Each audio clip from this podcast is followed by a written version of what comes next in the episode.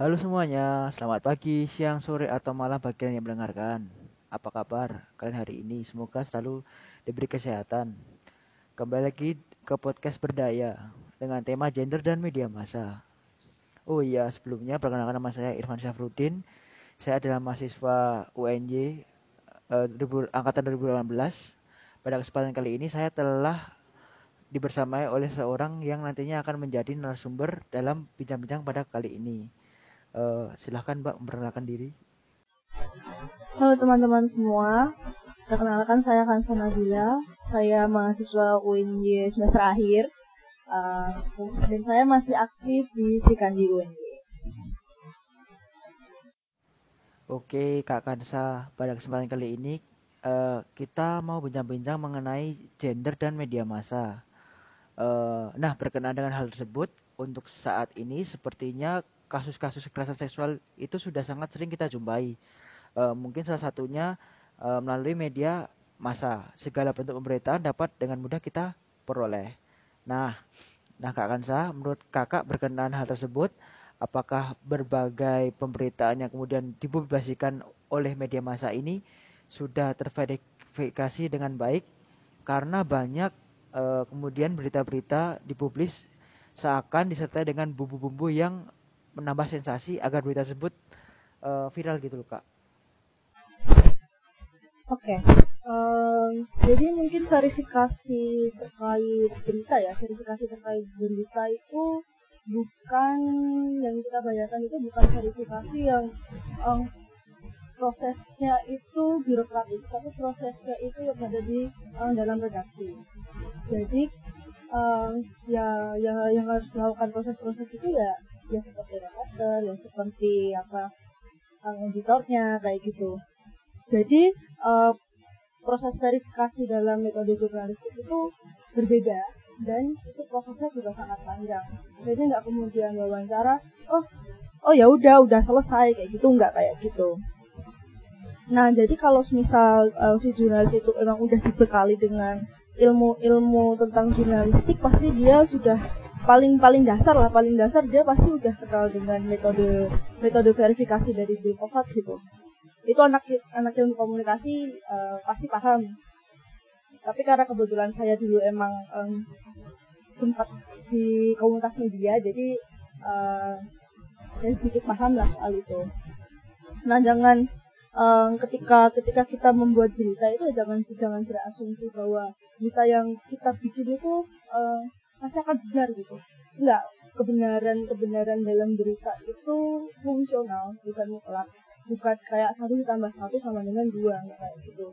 Kebenaran itu bisa direvisi um, sebagaimana nanti jika um, berita itu semakin fakta fakta-fakta yang ada di lapangan itu semakin nah, berkembang. Nah um, kalau kalau apa namanya berita-berita yang sensasional, bombastis kayak gitu, aku pikir itu bukan produk jurnalistik ya karena uh, bahkan kita baca aja proses kita pikir ini proses verifikasinya kayak gimana, kok narasumbernya cuma kayak gini, kok kok bahasanya kayak gini juga, jadi itu berita entertainment nggak bisa disebut sebagai eh, nggak uh, bisa disebut sebagai berita berita produk jurnalistik. Oke, okay, uh, eh, Kemudian kalau kita lihat kembali tentang berbagai kasus pelecehan seksual yang sempat diberitakan seperti kasus Agni, yaitu mahasiswa suatu kampus X yang menjadi korban pelecehan teman satu kampusnya yaitu pas ngejalanin KKN itu. Nah, jika kita dilihat kembali, eh, jika kita lihat kembali, sudahkah korban mendapatkan penanganan yang sesuai? Gimana, Pak? Kalau penanganan yang sesuai sebenarnya uh, secara mungkin teman-teman di UGM uh, yang mengawal isu ini ya, um, aku pikir mereka, uh, pikir aku sudah mendapatkan penanganan penanganan pendampingan um, psikolog dari psikolog ini aku pikir sudah ya sudah tepat gitu langkahnya tapi ketika penanganan penanganan secara aku pikir enggak.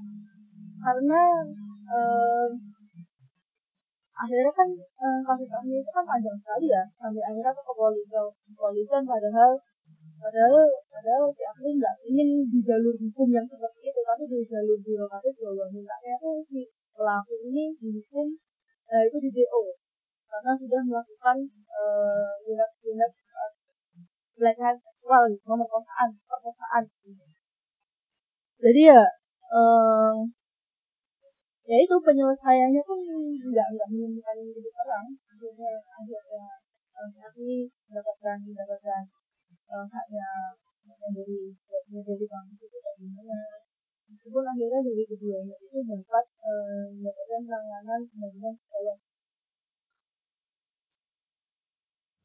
uh, lanjut. Kemudian berbicara mengenai hukum ya kak. Bagaimana peraturan yang seharusnya ditegakkan dalam meminimalisir kasus pelecehan seksual. Uh, kalau saya tadi browsing-browsing kan uh, pada pasal 27 ayat 1 itu ada pelecehan di sosial media bisa dikategorikan sebagai muatan informasi elektronik yang melanggar kesusilaan dan bisa dikenai hukuman pidana paling lama 6 tahun dan denda maksimal 1 miliar. Nah, uh, uh, walaupun ada peraturan seperti ini kok kok masih banyak itu apakah peraturan ini tuh uh, belum mengikat atau kurang menurut kakak? Bukan. Bukan. Uh, apa pasal 27 ayat 1 pelecehan di sosial media. Oh, pelecehan sosial media. Uh. Oke, okay, um, memang penanganan-penanganan KBGO, KBGO itu uh, memang sulit ya penanganannya ya, terutama um, dari pihak-pihak uh, berwajib yang memang itu mereka tidak punya proses-proses yang standar nggak sih soal soal penanganan kayak gitu penanganan pelecehan seksual di ranah di ranah media massa eh di ranah media sosial. Karena eh, itu luas sekali. Sama kayak pelecehan seksual itu juga luas sekali. Bahkan pelecehan seksual kemudian kekerasan berbasis gender online itu juga masuk ke ke ke, ke, ke pelecehan seksual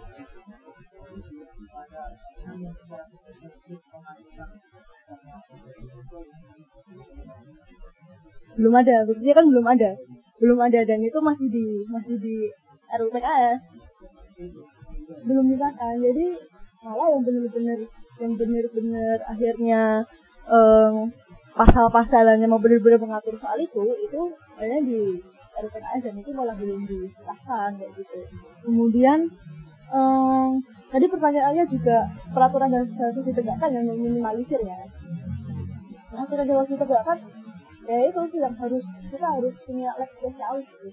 hukum yang lab spesialis juga hukum yang memang itu sudah boleh mengatur soal itu. Mengatur soal uh, kekerasan seksual. Secara komprehensif dan secara padat gitu. Nah salah satunya ya RUPKS RUPKS itu kan lab spesialis.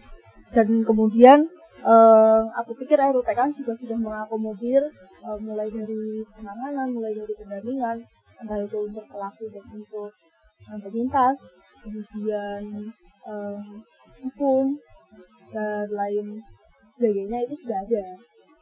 Tapi ya uh, itu itu lagi akhirnya kita juga tidak hanya di ranah um, hidup aja tapi di ranah edukasi. Um, perlu adanya pemikiran yang terbuka ya. Bukan akhirnya kita soal open minded gitu ya tapi emang untuk belajar hal-hal gender itu memang kita perlu ini kita masih harus membuka pikiran lah kalau kekerasan seksual itu bukan kriminal, pelecehan seksual itu kriminal. Nggak bisa dianggap enggak.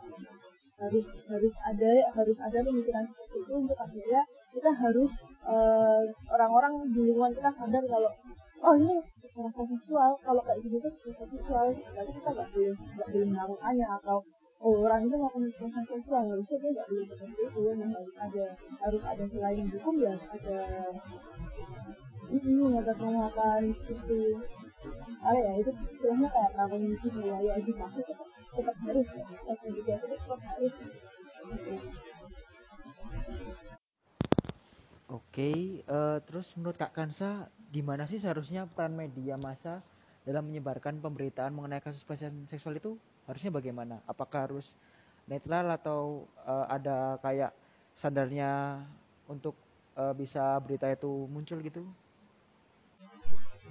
Hmm, untuk framing ya, untuk framing sendiri sebenarnya uh, ada beberapa media massa itu yang memang udah apa ya, udah yang udah yang paham soal kode etik uh, peliputan kekerasan seksual ya menghormati penyintas terus dan korban dan uh, misalnya itu dengan menyembunyikan identitas kemudian dengan menjelaskan kejadian secara secara rinci dan pokoknya berpihak pada pada penyintas atau korban dan korban dan itu tetapi uh, balik lagi ada juga banyak media yang dia itu masih tidak berpihak pada korban tapi lebih ke juga kayak menyalahkan korban gitu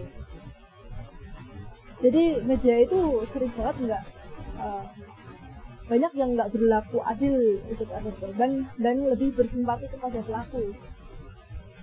Jadi berita itu kekerasan seksual itu um, di kebanyakan kita baca itu. Banyak yang akhirnya um, memaksimalkan imajinasi seksual.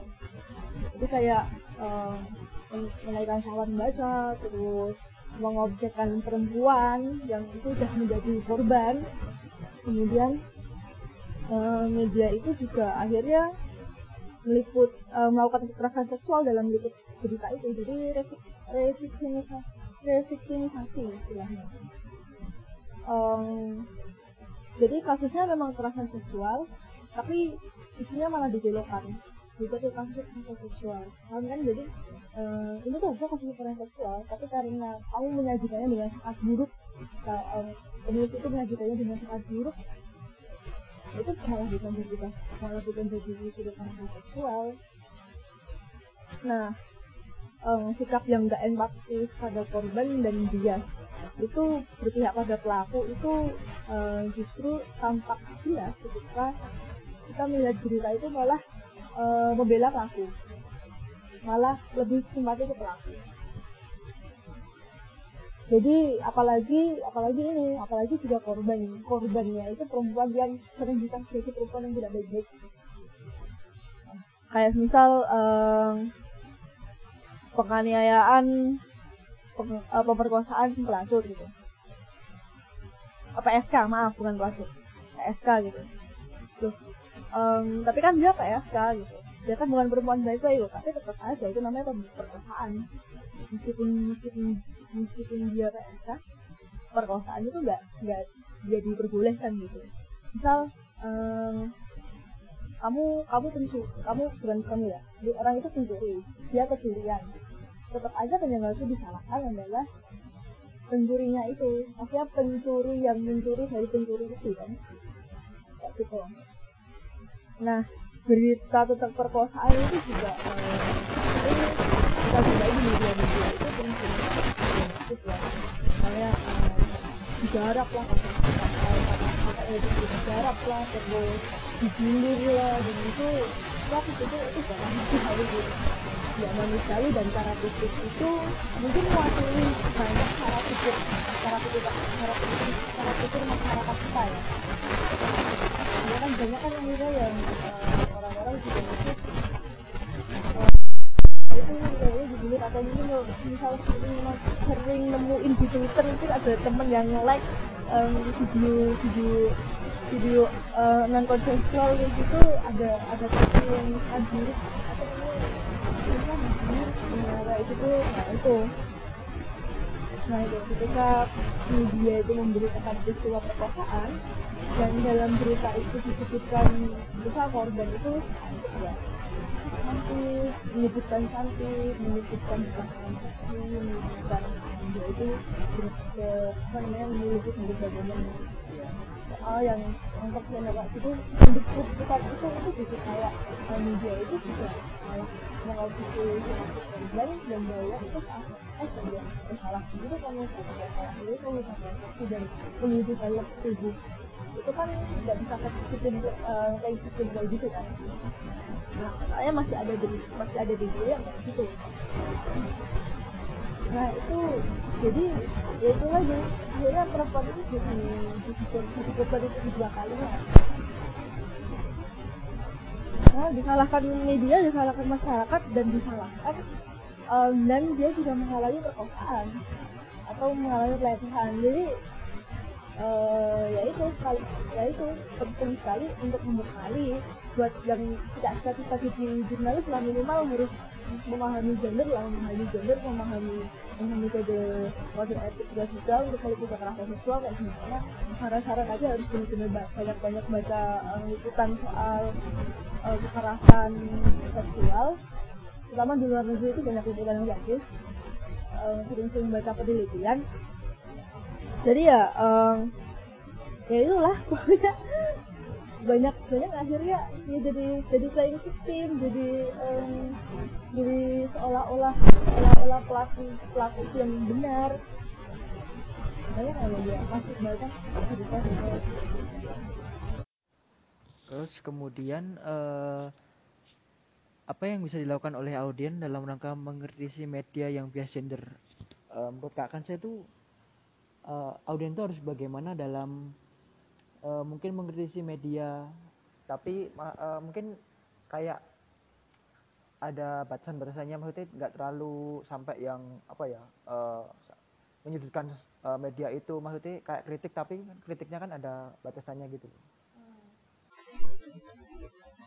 Aku pikir nggak apa-apa ya kalau menyudutkan media bukan menyudutkan media tapi menyudutkan beritanya itu biar orang itu sadar gitu kalau misal apa yang apa yang dia buat itu tuh um, harusnya harusnya lebih baik dari itu.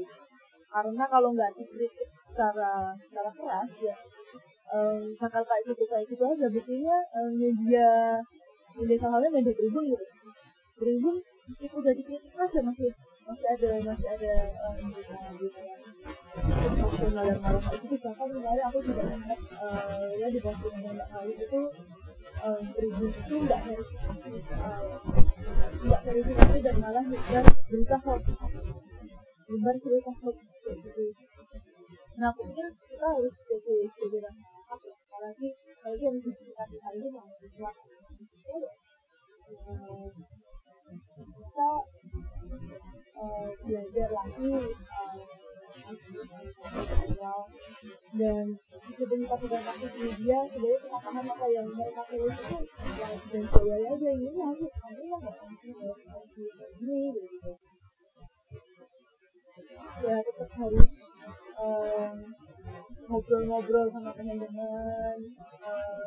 memahami konteks jadi secara halus ya ngasih apalagi untuk aliran sekitar ya sama halus kita harus ngasih pengetahuan misalkan teman-teman akan keluarga bapak tiba-tiba share berita yang ya berita hoax kayak gitu itu kita sudah mestinya kita sudah ngasih tahu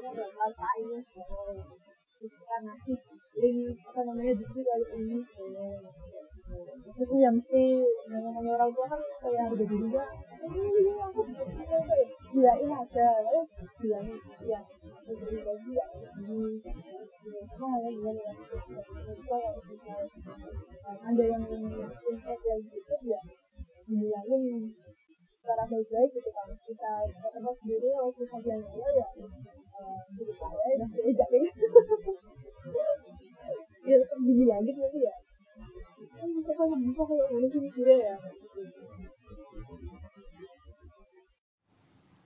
kak lanjut.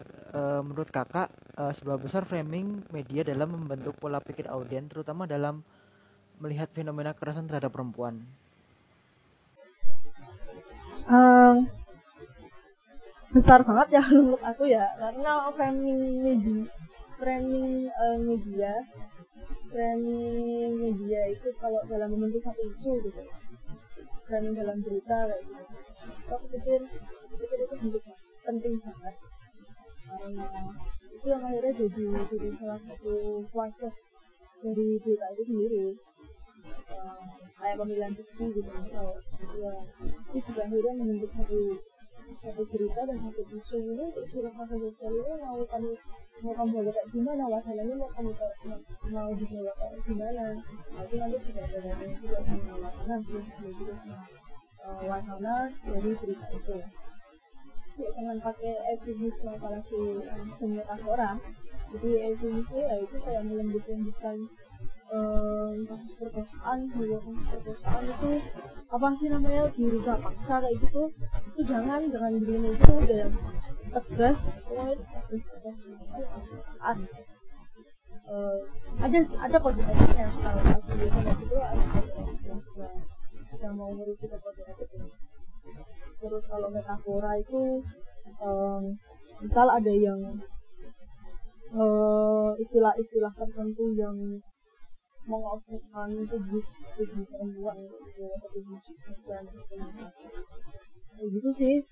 Terus itu kan um, akhirnya kenapa para jurnalis itu pengen pengen dapat pengen memasukkan ungkapan-ungkapan konotasi konotasi kayak gitu kan mungkin karena ingin bahasanya itu lebih bervariasi gitu. Uh, kayaknya ya gitu ini nulis bisa bukan nulis bisa gitu kalau mau nulis ya, tapi nulis bisa tuh sekarang juga ada yang akhirnya mereka uh, kalau misal uh, itu adalah kasus kekerasan mereka bahasanya tuh juga abdas gitu orang sastrawan perempuan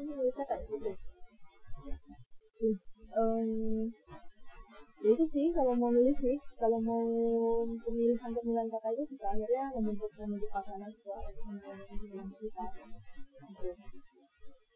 Jangan jangan bacanya kayak eh jangan nulisnya malah kayak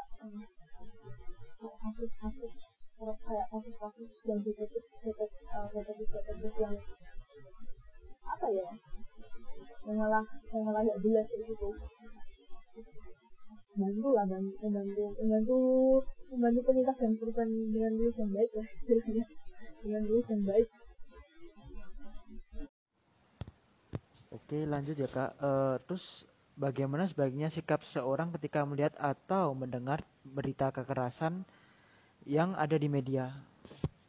Buat kakak. Sikap ya. Aku pikir sikap yang pertama itu jangan victim jangan playing victim dulu uh. jangan bukan playing victim, victim blaming astaga ya ampun dari tadi. Uh, victim blaming jangan nyalahin korban itu yang pertama. Pokoknya uh, pikiran yang ada di pertama itu itu dulu entah itu entah tulisannya buruk atau bagus yang pertama itu uh, yang kedua apa ya? Kalau aku sih kalau kalau aku sendiri ya kalau baca film lempeng aja gitu. Kalau misal beritanya bagus wah ini beritanya bagus. Kemudian setelah tindak selanjutnya kayak gimana gitu. Apakah hmm, jangan baca yang setengah-setengah. Jadi emang uh, dibaca sepenuhnya kayak gitu kalau aku baca. Karena tanggung tanggung banget sih kalau baca berita nggak selesai itu hmm. hmm apalagi kalau di Twitter gitu ya yang paling cuma caption terus ada link berita terus nanti pada heboh padahal belum tahu isinya kayak gimana. Nah itu sih. Uh, ya itu yang pertama baca sampai selesai beritanya. Hampir semua berita baca selesai sampai selesai dulu beritanya kayak gimana. Kalau misal uh, jelek ya nggak usah usah dibaca lagi jangan percaya sama media yang dia nulisnya jelek. Nggak sih jangan jangan akhirnya akhirnya ya uh, itu sih kalau mau menyikapi ya jangan jangan ketinggian dulu jangan jangan jangan playing jangan playing victim victim blaming. Berpihak pada korban terus kritis juga. Ya sama yang aku omongkan tadi um, kritis kritis um, kritis tentang um, wacana-wacana yang sebenarnya tuh yang dibangun sama berita ini tuh kayak gimana gitu. Terus tetap kawal juga ini kasus keberlanjutan kasusnya kayak gimana. Karena itu penting banget kan yang paling susah di Indonesia itu adalah mengawal kasus kekerasan kekerasan seksual itu sampai selesai. Hampir hampir uh, aku lupa berapa berapa presentasinya tapi um, sedikit sekali akhirnya benar-benar selesai sampai jalur hukum dan itu menang gitu.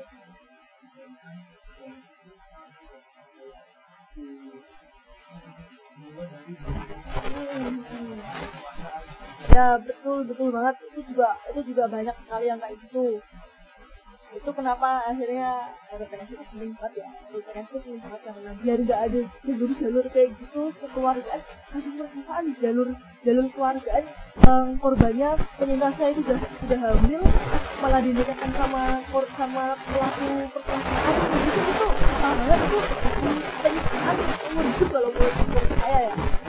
Ya itu sih langsung